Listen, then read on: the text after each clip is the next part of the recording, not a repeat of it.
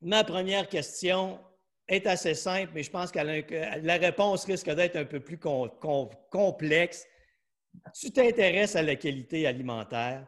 Qu'est-ce que la qualité alimentaire? Oui, ben, il faut se méfier hein, aussi euh, dans le domaine de l'alimentation. Il y a beaucoup euh, d'élus et peu d'appelés, donc il y a beaucoup de, différentes théories. Euh, la qualité alimentaire, pour nous en sciences, ça résume finalement la recherche des 50-60 dernières années. c'est comme ça que ça a été construit par mes collègues de l'Université d'Harvard c'est une échelle qu'on utilise. Il y en a plusieurs échelles euh, de qualité alimentaire euh, avec des critères, euh, des critères qui sont des critères alimentaires, principalement des groupes alimentaires.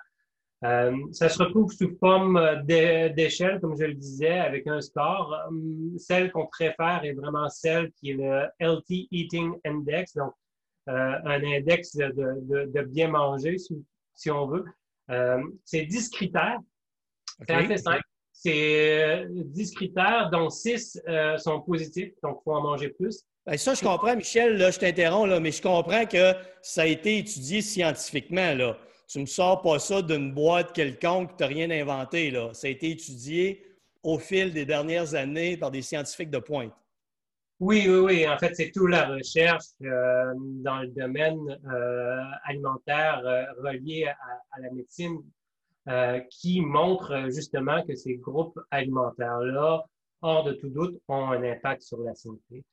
Et, euh, Quels sont-ils? Quels sont-ils, en, en, fait, ce qu'on reconnaît, de un, ce qu'il faut savoir, c'est que partout dans le monde, la, une qualité alimentaire inadéquate, c'est la principale cause de décès. Ça explique à peu près 36% des décès dans ce bas monde. Euh, c'est beaucoup plus que le tabac, l'inactivité physique et l'excès d'alcool combiné. Les gens vont dire, ben oui, comment ça se fait? Ben, ce qu'il faut savoir, c'est que le tabac, ça touche une certaine partie de la population, ça a un impact très puissant, alors qu'une qualité alimentaire inadéquate, ça touche tout le monde. Dans, le fond, on, est obligé de manger. Oui, en fait, oui, ben on est obligé, oui, c'est un plaisir, mais oui, on est obligé de manger pour survivre. Et donc, tout le monde y passe. Euh, fumer, c'est pas obligatoire. Euh, l'activité physique, oui, effectivement, c'est quelque chose d'obligatoire, mais son impact est beaucoup moindre que la qualité alimentaire. Même en anglais, on, dit toujours you, you, can uh, outback a bad diet. Donc, on ne peut pas combattre une mauvaise alimentation. Et ça, je pense, dans le domaine du poids, c'est assez bien montré. Donc, si on revient à cette qualité alimentaire, c'est une échelle. 10 critères, tu m'as dit. 10 critères. Euh, les six premiers, ben, vous allez voir, c'est très intuitif. Donc, au moins consommer cinq légumes par jour. Ouais. Et, dans les légumes, la pomme de terre n'est pas un légume.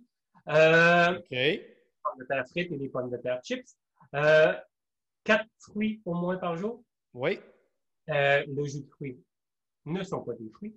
on va y revenir à ça, là. on va y revenir, c'est très important. Oui, OK, je retiens ça. Quatre fruits. Quatre fruits ensuite de ça, il faut aller vers les grains entiers. Donc, on consomme au moins 5 à 6 portions de grains entiers par jour. Euh, des, légumineuses et des. Un grain entier, tu vas parler de blé, tu vas parler d'avoine, tu vas parler. Ben, en fait, j'aime mieux, euh, parce que le grain entier est un, terme euh, galvaudé et qui a été modifié par l'industrie alimentaire, parce que si on prend le blé entier comme tel, vous avez le droit de prendre la farine blanche et la fibre à l'extérieur qui est le son. Et si vous y ajoutez des, certaines vitamines euh, et, du fer, vous avez le droit de l'appeler blé entier.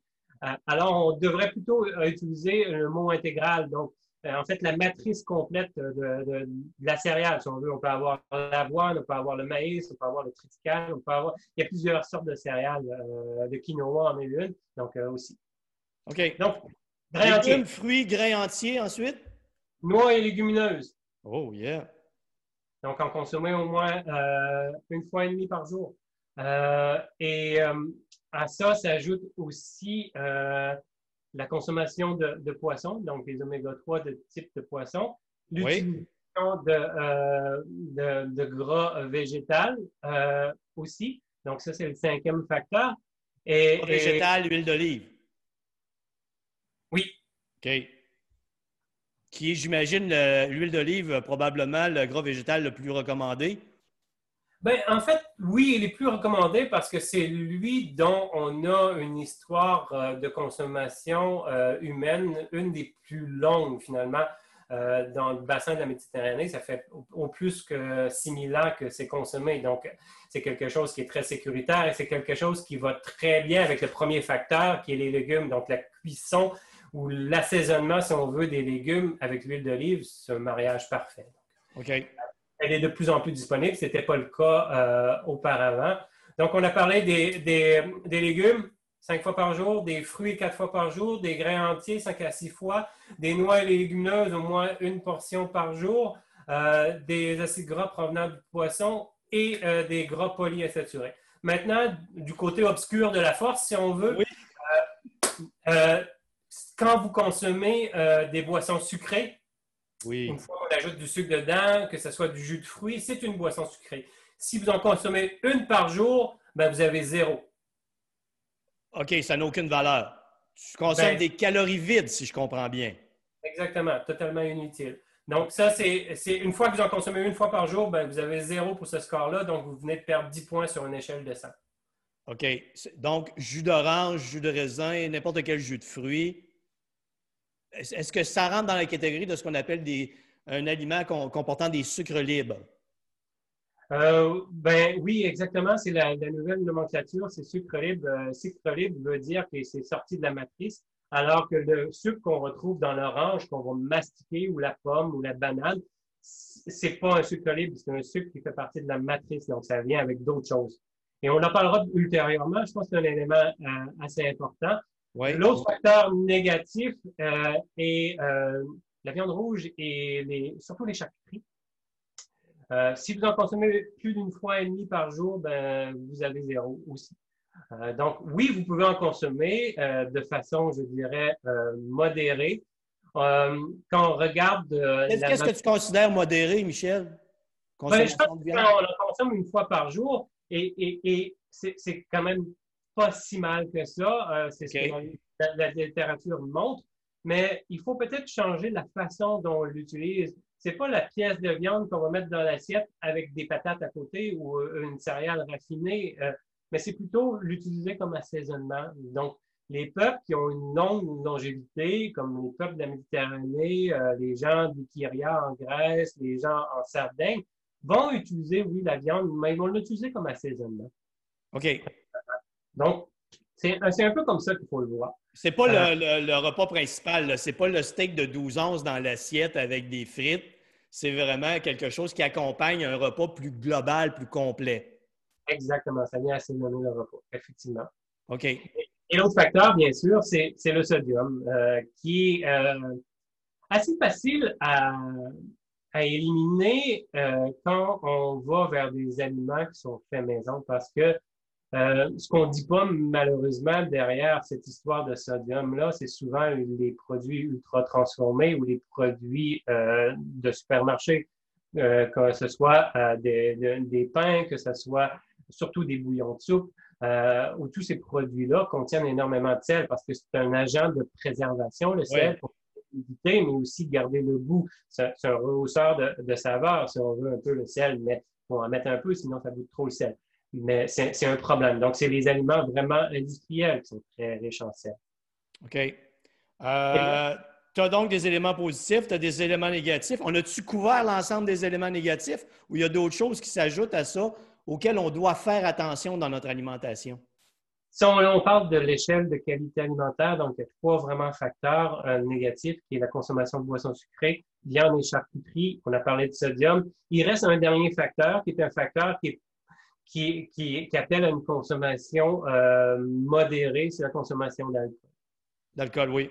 OK. Donc, c'est les 10 facteurs. Donc, les, les, légumes, les fruits et légumes, euh, les grains entiers, les noix et légumineuses, euh, les gras provenant du poisson, des, les gras provenant des, des, végétaux. Du côté négatif, les boissons sucrées et les jus de fruits, euh, les viandes rouges et les charcuteries, le sodium et l'alcool. Donc, ça, c'est, et c'est les facteurs ce qu'il faut comprendre, c'est que la qualité alimentaire, il faut faire attention de ne pas rentrer dans, dans, dans la religion ou du, du, dogmatisme, c'est-à-dire que oui, la qualité alimentaire est importante, mais c'est pas le seul facteur. C'est un facteur parmi tant d'autres. L'activité physique. Oui. Un, point normal. Un point normal. Euh, ne pas fumer. Oui. Euh, c'est important. Et, et ces, facteurs-là, quand on les réunit ensemble, là, ces cinq facteurs-là, le fait de, d'avoir une qualité alimentaire élevée, ne pas fumer, avoir un, poids normal, consommer une consommation, avoir une consommation d'alcool modérée, ben, en fait, ça explique 73% des maladies coronariennes. Et tenez-vous bien, 91% des cas de diabète.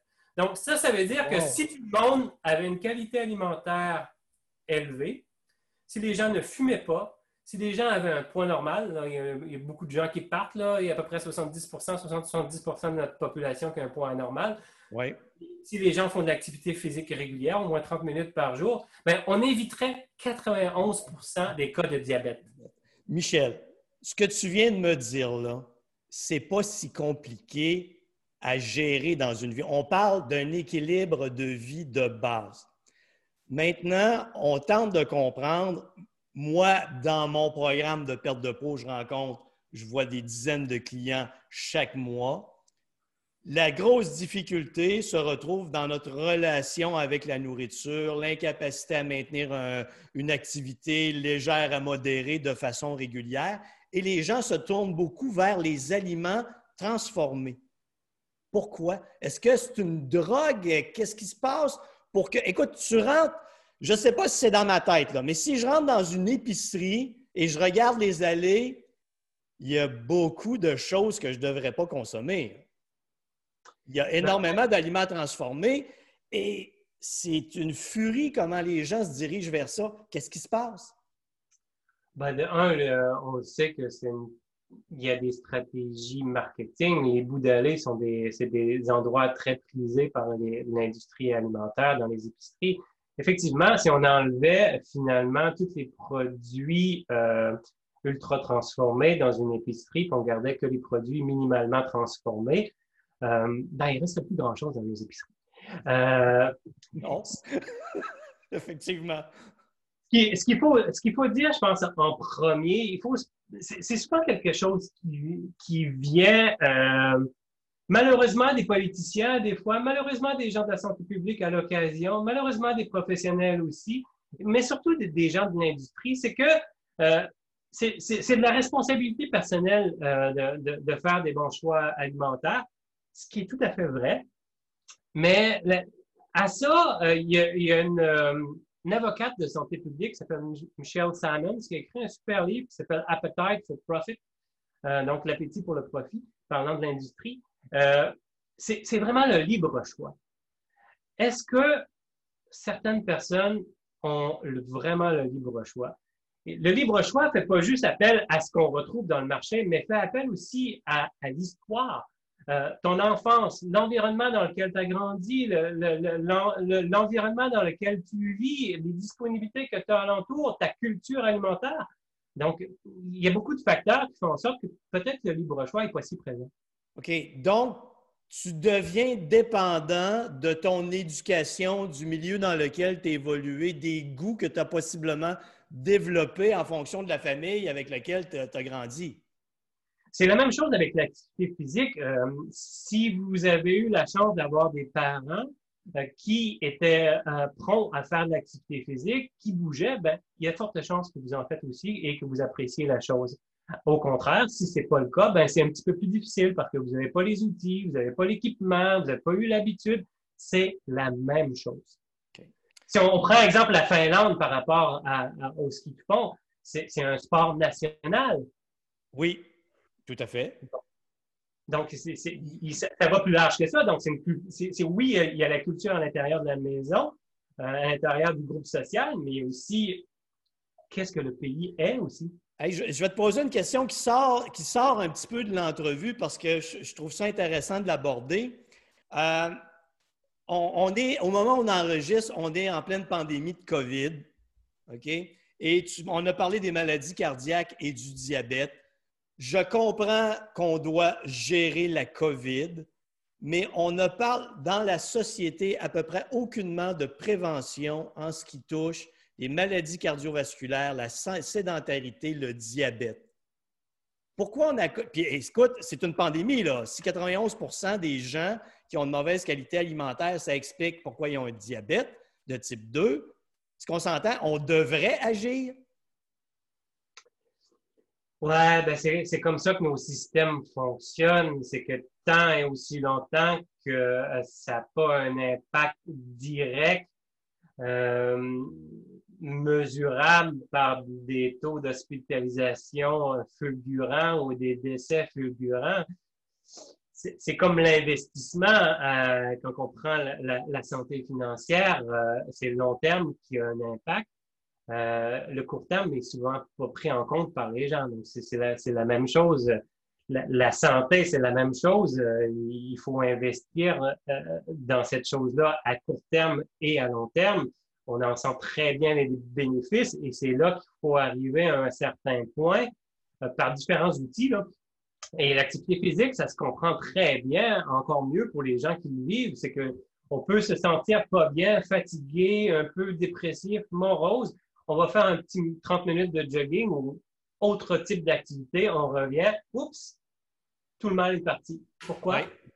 Mais ça, ça devient un besoin. Quand ça, ça devient un besoin, ben, on, on, on est sur la bonne voie. Pour l'alimentation, c'est la même chose les produits dont on parle dans, dans, les, dans les supermarchés ou ultra transformés, si on veut utiliser les bons termes, ou la malbouffe, mais pour un épicurien, ben, c'est pas très, très intéressant au niveau du goût. On va y revenir par rapport au goût. Mais ce qu'il faut savoir par rapport à, à, la question de pourquoi les gens sont attirés vers les aliments euh, transformés, il y a un aspect d'histoire qui est immensément important. Depuis les années 50, en fait, avec les surplus alimentaires après la guerre, il y a eu un marketing qui s'est développé, il y a eu une idée aussi qui s'est développée que, euh, à l'époque, je vous rappelle qu'il y avait beaucoup les femmes dans les cuisines. On a voulu sortir les femmes de la cuisine en montrant des produits industriels, des produits déjà pré-cuisinés par l'industrie. Et ce qu'on avait comme propos, c'est toujours le même propos aussi, c'est que faire à manger, c'est compliqué ça prend du temps, ça fout le bordel partout, puis après ça, il va falloir ramasser la vaisselle. Pour le dernier point, je pense que c'est vrai. Euh, pour, les, pour, les autres points, pour les autres points, je pense pas que c'est si vrai que ça. Donc, ce qui se passe, c'est que les gens cuisinent de moins en moins. Donc, il n'y a pas de notion euh, d'apprentissage culinaire, aussi pas de, de notion euh, pratique. C'est comme un muscle. Finalement, c'est un muscle qui est pas Donc, ça devient une dépendance et ce qu'on peut appeler une culture alimentaire qui s'est donc qui serait paresseuse. Bon, Michel, il faut, que je t'arrête là pour une bonne, bonne raison, cette question-là. On vit dans un monde où tout va vite. Euh, les gens ne prennent pas le temps de cuisiner. Sauf que moi, j'ai eu le plaisir de te parler à plusieurs reprises. Toi, à la base, tu es un spécialiste de la nutrition. Tu cuisines beaucoup. Tu es orienté vers le goût. C'est facile pour toi ça semble, moi, si je prends des recettes, ça a l'air tellement compliqué que souvent, je vais me décourager. Fait que moi, j'ai des, recettes de base que je vais faire, mais toi, tu es beaucoup plus éclaté que moi. Comment on peut simplifier la vie des gens? Parce que quand tu m'en parles, ça n'a pas l'air si compliqué que ça. Est-ce que c'est une perception négative que j'ai et que la plupart des gens ont, que c'est difficile de cuisiner?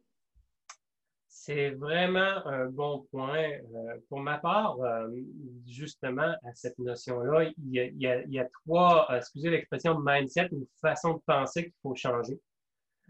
D'abord, c'est trois mauvaises perceptions. Hein. La mauvaise perception à l'égard du fait que les, les aliments minimalement transformés, comme les légumes notamment, pour donner un exemple, c'est pas savoureux et ça coûte cher comparativement aux produits ultra transformés. Donc, c'est une mauvaise façon de penser. Euh, une mauvaise perception aussi du rôle de se nourrir, euh, comment on perçoit ça, euh, la pratique culinaire, et aussi tout ce qui vient avec, qui est une expression qui a été développée par un collègue, Bernard Lavallée, on parle de bullshit alimentaire. Donc, tous les, les, les, les pseudo-spécialistes du mois ou pseudo-spécialistes de l'aliment ou miracle ou du nutriment miracle euh, ça, il y en a beaucoup et ça, ça, ça, vous désoriente. Donc, il y a ces trois choses-là qu'il faut, faut, faut, commencer à, à changer. D'abord, quand on revient à cette perception à l'égard que les vrais aliments, ben, je m'excuse, c'est pas vrai parce que quand vous regardez les grands chefs, euh, la première chose que les grands chefs vont vous dire, c'est l'ingrédient de base, comment il a été cultivé, comment il a été chouchouté, parce que lui, il va avoir un goût particulier. Donc déjà à la base, surtout les légumes, c'est incroyable, les légumes, ils ont une panoplie de couleurs, une panoplie de, de, molécules qui, euh, au niveau du goût qui sont vraiment intéressantes. Alors que l'industrie alimentaire, depuis de nombreuses années, utilise finalement euh, trois ingrédients principaux qui font partie d'une de, terminologie euh, qui a été développée par un chercheur a, il, y a, plusieurs années euh, Howard Moscovitch, qui s'appelle le bliss point. En français, on appelle ça le point extase. C'est la combinaison du sucre, du gras et du sel dans des ratios différents où on va prendre un aliment et on va jouer sur ces trois critères pour monter finalement l'aliment à son goût optimum. Ça ne veut pas dire qu'il va être hyper délicieux, ça veut juste dire qu'il va être optimal. Donc, il va stimuler tes neurones à un point tel que tu vas vouloir y revenir. Ben, du moins, ça agit sur le goût, c'est que les gens le trouvent, c'est là que les gens le trouvent le plus plaisant. À ça, tu ajoutes tout le marketing et tous les produits chimiques dans lesquels euh, l'industrie va mettre, euh, exemple, l'aspartame, on va mettre des, des, des agents émulsifiants. En fait, il suffit de lire les ingrédients de l'industrie alimentaire pour comprendre que vous n'avez pas ça dans votre mort. Ben, euh, écoute, c'était une de mes questions, Michel. Quand je prends un aliment ultra transformé, que je lis tous les noms de produits chimiques qui, sont écrits, dont c'est à peu près euh, impossible à prononcer, est-ce que notre corps est adapté à ce type d'alimentation? Euh, vraiment pas. Et c'est assez dangereux. dangereux physiologiquement, euh, à deux niveaux pour son impact, mais aussi au niveau euh, de l'habitude. Euh, au niveau de l'impact, l'exemple de, pour les gens qui font des jardins peut, peut être très approprié. Vous prenez de l'engrais chimique, qui est uniquement finalement des nutriments, de l'azote, potassium, alors que vous prenez de l'engrais plutôt organique l'engrais organique va se dissoudre beaucoup plus lentement dans, le sol. Vous allez en perdre un peu, c'est sûr. Euh, tandis que l'autre, ça va aller directement, ça va créer des déséquilibres. C'est la même chose pour, l'alimentation. C'est que ces produits-là, euh, souvent, vont être raffinés. Donc, on va enlever les fibres. Pourquoi les fibres? Parce que les fibres, quand on les réfrigère, quand on les conserve, quand c'est déjà pré-cuisiné, ben, à moins d'être sec, euh, ça, ça, va ça va s'amollir, ça va rendre le produit mou. Euh, donc, les fibres sont sorties beaucoup euh, de, de, des aliments transformés, à moins d'avoir des, des, des, aliments secs, comme on disait. Donc, ça crée des déséquilibres. Et puis, ça va avoir un impact finalement sur la libération des nutriments. je vous donne un autre exemple. On a fait des études ces dernières années sur euh, les amandes. Donc, les, gens ont souvent peur de consommer des, des, des noix ou, euh, ou des, des, graines parce que ça contient beaucoup de matière grasse. Et au contraire, en fait, les études montrent que probablement qu'il n'y a pas d'effet sur le poids, mais même peut-être une diminution euh, sur le poids en consommant. pourtant, ça contient plein de matière grasse. Ce qu'il faut savoir, c'est que notre mastication est probablement déficiente, c'est-à-dire qu'on n'arrive pas à broyer de manière euh, suffisante euh, les noix euh, pour être capable d'absorber tout ce qui est, à l'intérieur. Dans le cas présent, on parlait d'à peu près 30% d'absorption du gras dans les amandes. Donc, vous voyez que si on prenait calorie pour calorie, si on prenait des noix et, euh, exemple, des, des, produits ultra transformés qui contiennent beaucoup de matières grasses comme les croustilles, les chips, ben, probablement qu'on aurait un impact euh, très différent sur la santé. Et, au niveau du goût, déjà, c'est quelque chose de très, très différent. Mais ça, ce genre d'études-là n'existe pas. Donc, c'est juste pour donner une analogie que les aliments entiers minimalement transformés, ben, c'est un peu comme l'engrais organique. Ben, on, on prend ce qu'on a à prendre et puis le reste va dans le système. Et dernièrement, on a vu poindre à l'horizon toute cette science sur le microbiote. Donc, pas parce qu'on ne le digère pas que c'est pas intéressant pour l'organisme. On sait que ce, ce système-là, le microbiote, toute notre voie intestinale, toutes les bactéries qui vivent de, justement de, de ces matières organiques, ben, c'est très, très important.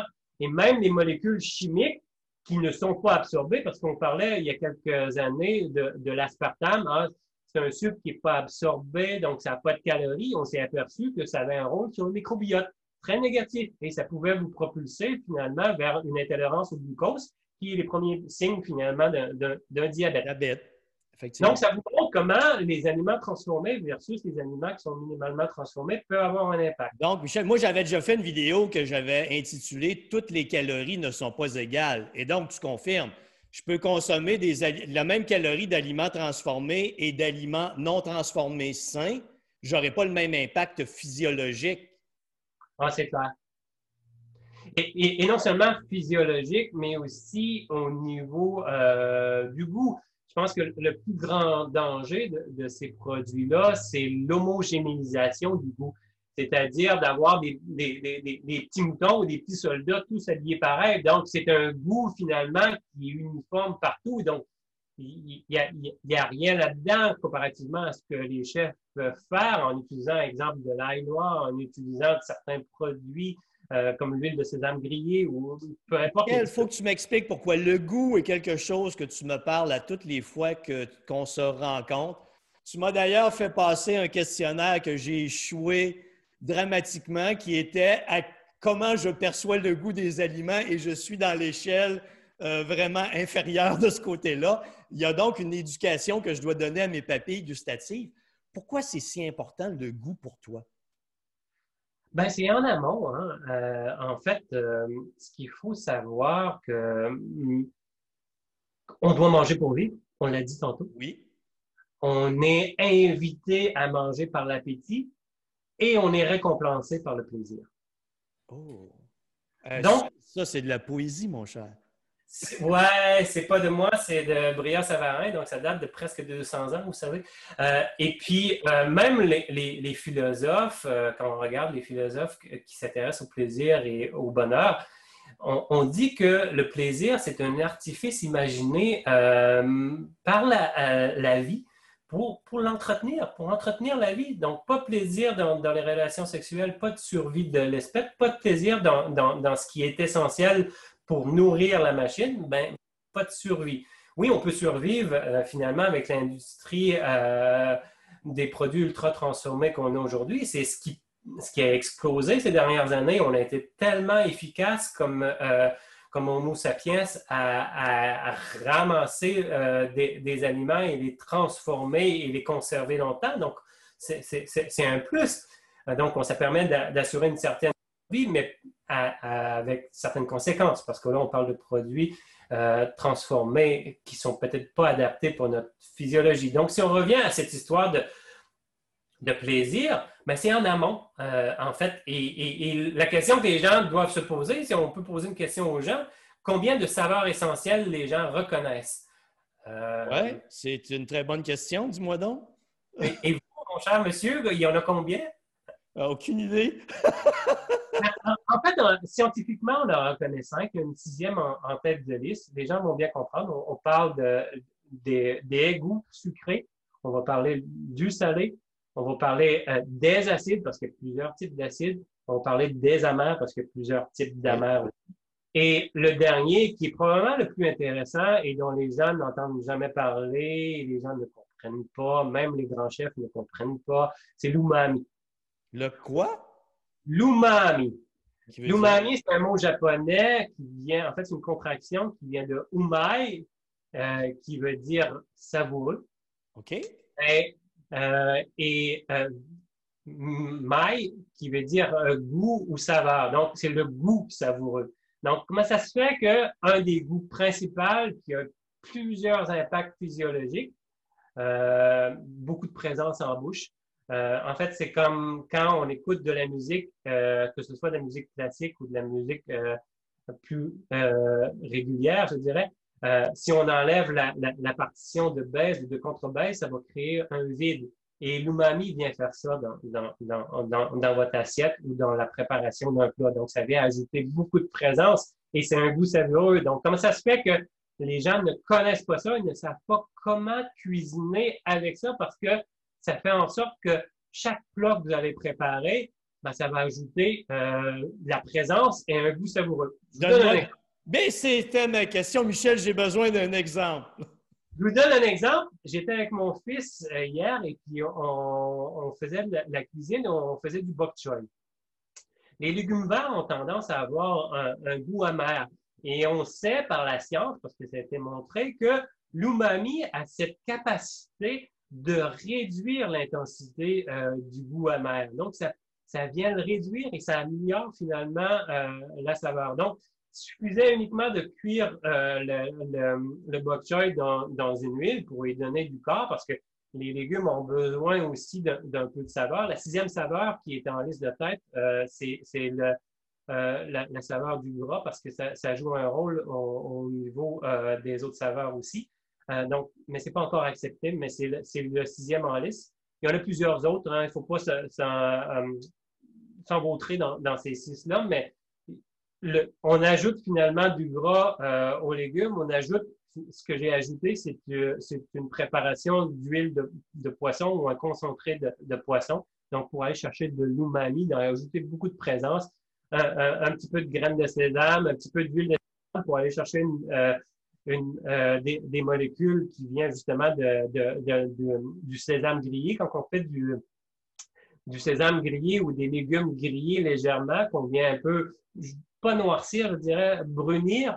Euh, le brunissement amène une molécule qui s'appelle la pyrazine, euh, qui est, qu'on retrouve de manière très importante dans l'huile de sésame grillée.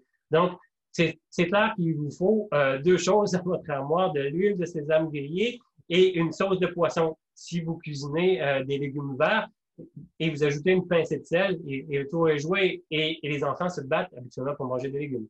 Hey Michel, c'est vraiment les X-Files de la nutrition, ce que tu me racontes là. On n'a jamais entendu parler de ça. Moi, j'ai jamais, je, suis peu malgré tout les, chefs que tu vois à la télé, mais tu n'entends pas parler de cette dimension. Pourquoi c'est si peu connu et pourquoi on ne l'exploite pas? Ben, la science gastronomique est quelque chose qui, euh, qui émerge de plus en plus. Euh, les chefs, euh, les grands chefs de ce monde, je vais citer le restaurant Noma, entre autres, au Danemark. quand ils ont ouvert, ils ont engagé un doctorant, une doctorante finalement en, en, chimie du goût. ils, ont, ils ont des laboratoires, ces grands restaurants-là. Donc, eux sont vraiment à l'avant-scène de la science du goût et puis ils ont très bien compris que s'ils voulaient euh, se démarquer des autres, ben, il fallait aller vers la science. Eux sont vraiment dans une science plus de la fermentation pour aller chercher de nouvelles saveurs. C'est vraiment, vraiment intéressant. Euh, et on, est complètement ailleurs. Et pourquoi on n'entend pas parler? Mais c'est pas enseigné dans les universités. Euh, euh c'est très peu enseigné, en fait pour le commun des mortels qui n'a pas tes connaissances, on, lance ça comment? Je veux développer mon goût, je veux avoir des aliments de qualité. C'est quoi mes premières étapes? Ben, c'est un muscle. Hein. Euh, il, faut, euh, il faut d'abord changer sa perception euh, de la chose, c'est-à-dire qu'il faut, faut comprendre qu'il faut faire un entraînement de manière progressive. Donc, il faut faire des petits pas. Il risque d'avoir des journées où ça va être plus difficile, ça ne marchera pas, mais il faut pas, faut pas éviter. Je pense que euh, d'aller, euh, de vous entourer de gens qui, qui sont dans la même direction que vous, euh, on sait qu'on s'améliore et on change lorsqu'on marine finalement avec des gens qui ont des bons comportements. Euh, c'est la même chose pour les mauvais comportements. Si vous voulez avoir des mauvais comportements et, avoir des problèmes de santé, vous avez juste à être avec des gens qui l'ont déjà. Donc, ils vont vous emmener directement. Ça, ça, équivaut pour les bons comportements. Donc, les gens qui s'intéressent à la chose, donc faites-le faites entre amis. Actuellement, on est en période de, confinement, mais ça peut se faire de, de manière en, vidéo. Partagez les choses ensemble, euh, partagez vos secrets, euh, il, y a, différents types de chefs, euh, il y a toute cette science. Euh, je déplore beaucoup le, fait que quand on fait de la cuisine ou quand les chefs donnent des recettes, on vous explique pas pourquoi on fait ça. OK. Euh, on te donne les ingrédients, mais on ne t'explique pas nécessairement la finalité de pourquoi on le fait, ce que ça devrait goûter, l'impact que ça va avoir. C'est ce que tu abordes? Bien, pourquoi, on le fait? Je vous donne un exemple. Euh, on va prendre un exemple très banal. Euh, une carotte. Ben, si vous la coupez en gros morceaux et vous la faites cuire, ben, vous allez garder finalement la carotte un peu plus entière, mais vous allez avoir moins de présence de saveur de la carotte dans le plat. Et si vous voulez avoir cette présence-là, vous devez augmenter la surface de cuisson de l'aliment. Et en augmentant la surface de cuisson d'aliment, donc, si vous coupez votre carotte en, en émincé ou en petits cubes très petits, ça a été calculé, vous augmentez la surface de cuisson de manière importante. Donc, la présence de l'aliment va être beaucoup plus présente en bouche si vous coupez ça en petits morceaux. Euh, un autre exemple où euh, euh, je parlais avec des étudiants en médecine qui disaient ben moi je sais pas cuisiner, moi j'ai une recette idéale pour les gens qui savent pas cuisiner. Vous prenez des, des, piments, que ce soit des piments jaunes, euh, rouges, oranges, vous les coupez la manière que vous voulez. En gros morceaux, c'est encore plus simple. Vous les mettez dans, dans une poêle avec de l'huile assez chaude. Vous les faites revenir jusqu'à ce qu'ils commencent à coloré, brun, presque noir. Vous mettez ça de côté. Oui. Ils vont se ramollir légèrement un peu. Donc, ce qu'on vient de faire, c'est qu'on vient de créer beaucoup de pyrazine sur le piment. Vous allez y ajouter finalement de l'huile de sésame, un peu de sel. Et si vous voulez ajouter un petit peu d'umami, vous allez ajouter un petit peu de sauce de poisson. Et on va venir chercher une petite touche euh, d'acidité. Pourquoi l'acidité? L'acidité vient ajouter euh, de la fraîcheur. Quand on regarde un citron, quand en fait, les gens qui ont beaucoup de sensibilité au niveau des saveurs, quand on regarde un citron ou quand on pense à un citron ou une lime, on commence déjà à saliver. Et l'acidité, c'est ce que ça fait. C'est que ça fait saliver, donc ça amène de la fraîcheur. Il y a plusieurs types d'acidité. Et ce qui est bien avec les légumes, c'est le vinaigre de, euh, vin ou le vinaigre euh, provenant euh, du champagne parce qu'il est beaucoup plus doux. Mais le vinaigre de cidre de pomme est quelque chose d'assez versatile. On peut y ajouter. Si vous n'avez pas ça, vous allez vers un autre acide qui est le, jus de lime. Donc, juste un petit peu d'acidité, un petit peu de sel. Faire attention parce que ces deux-là jouent sur les mêmes notes. Et vous ajustez selon votre goût.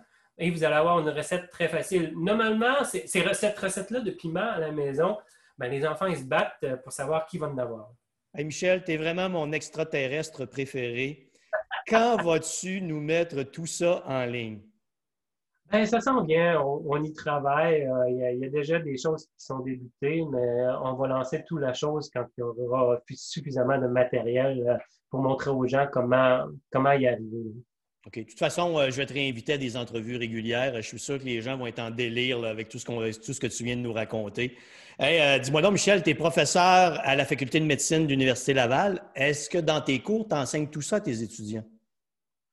Pas présentement. Euh, ce que j'enseigne, c'est j'enseigne l'épidémiologie clinique à des médecins, comment lire la littérature scientifique. Euh, j'interviens dans plusieurs cours aussi euh, à la faculté de médecine sur les aspects euh, de la nutrition et de l'épidémiologie, les maladies chroniques sociétales. C'est vraiment à ce niveau-là. Je suis en train de travailler sur un gros projet que je ne peux pas parler, mais là, on va intégrer tout ça en même temps.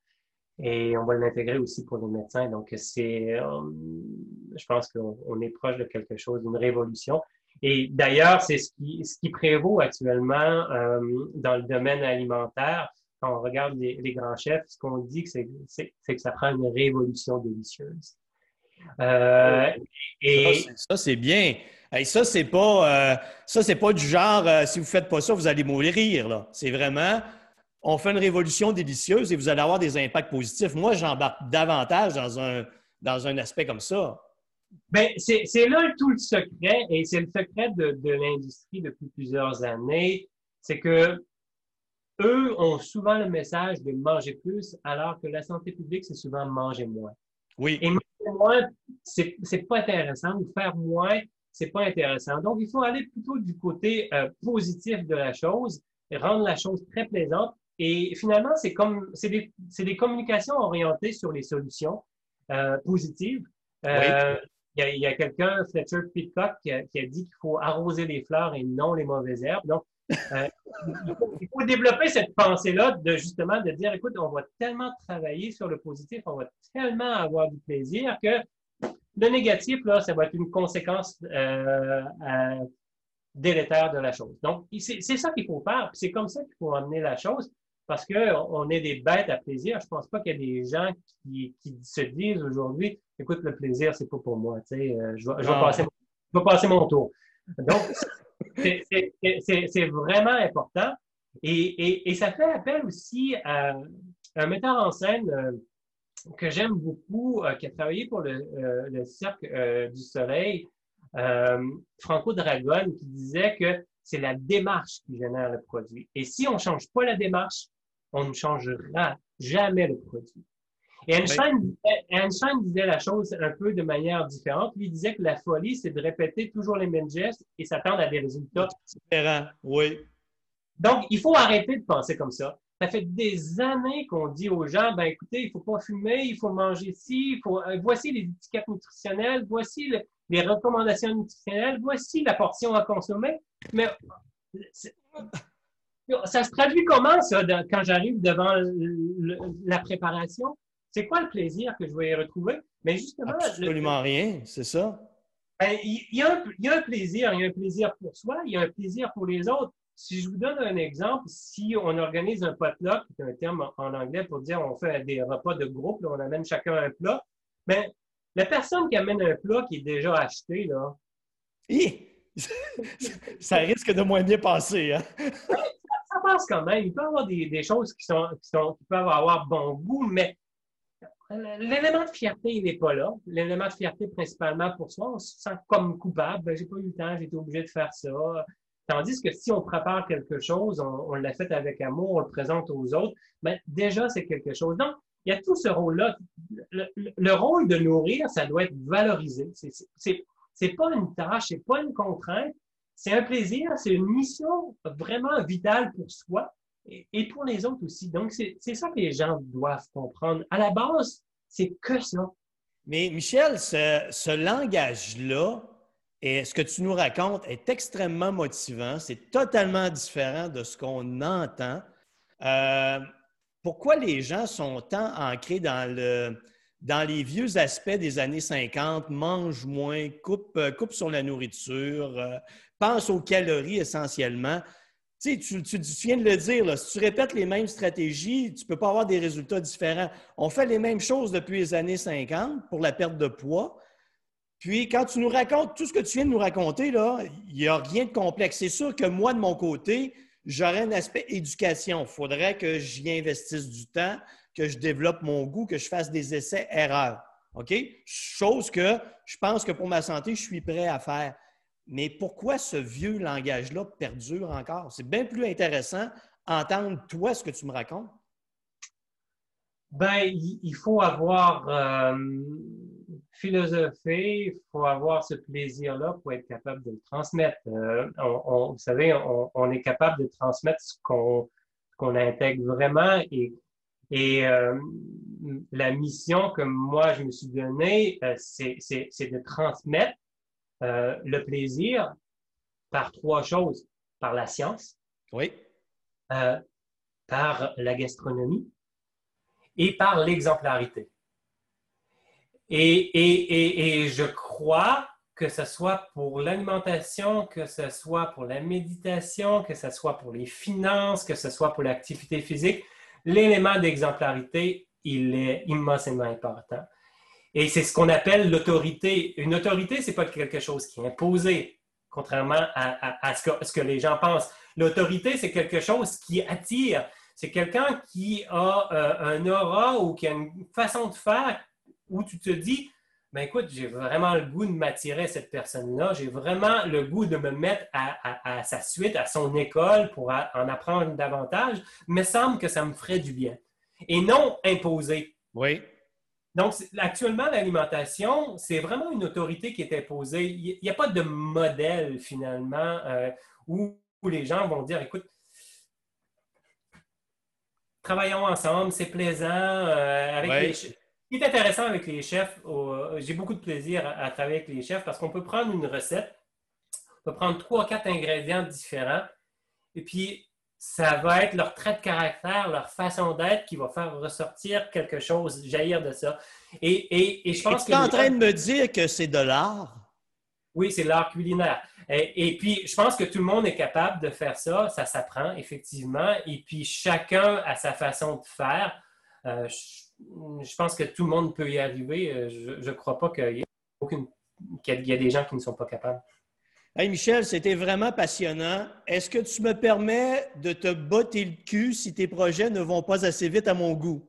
tu me le battras deux fois si. hey Michel, je te remercie énormément. C'était vraiment passionnant. Euh, je peux te réinviter à d'autres entrevues? Quand tu veux. Hey, merci beaucoup. À la prochaine, Michel. Merci, Denis.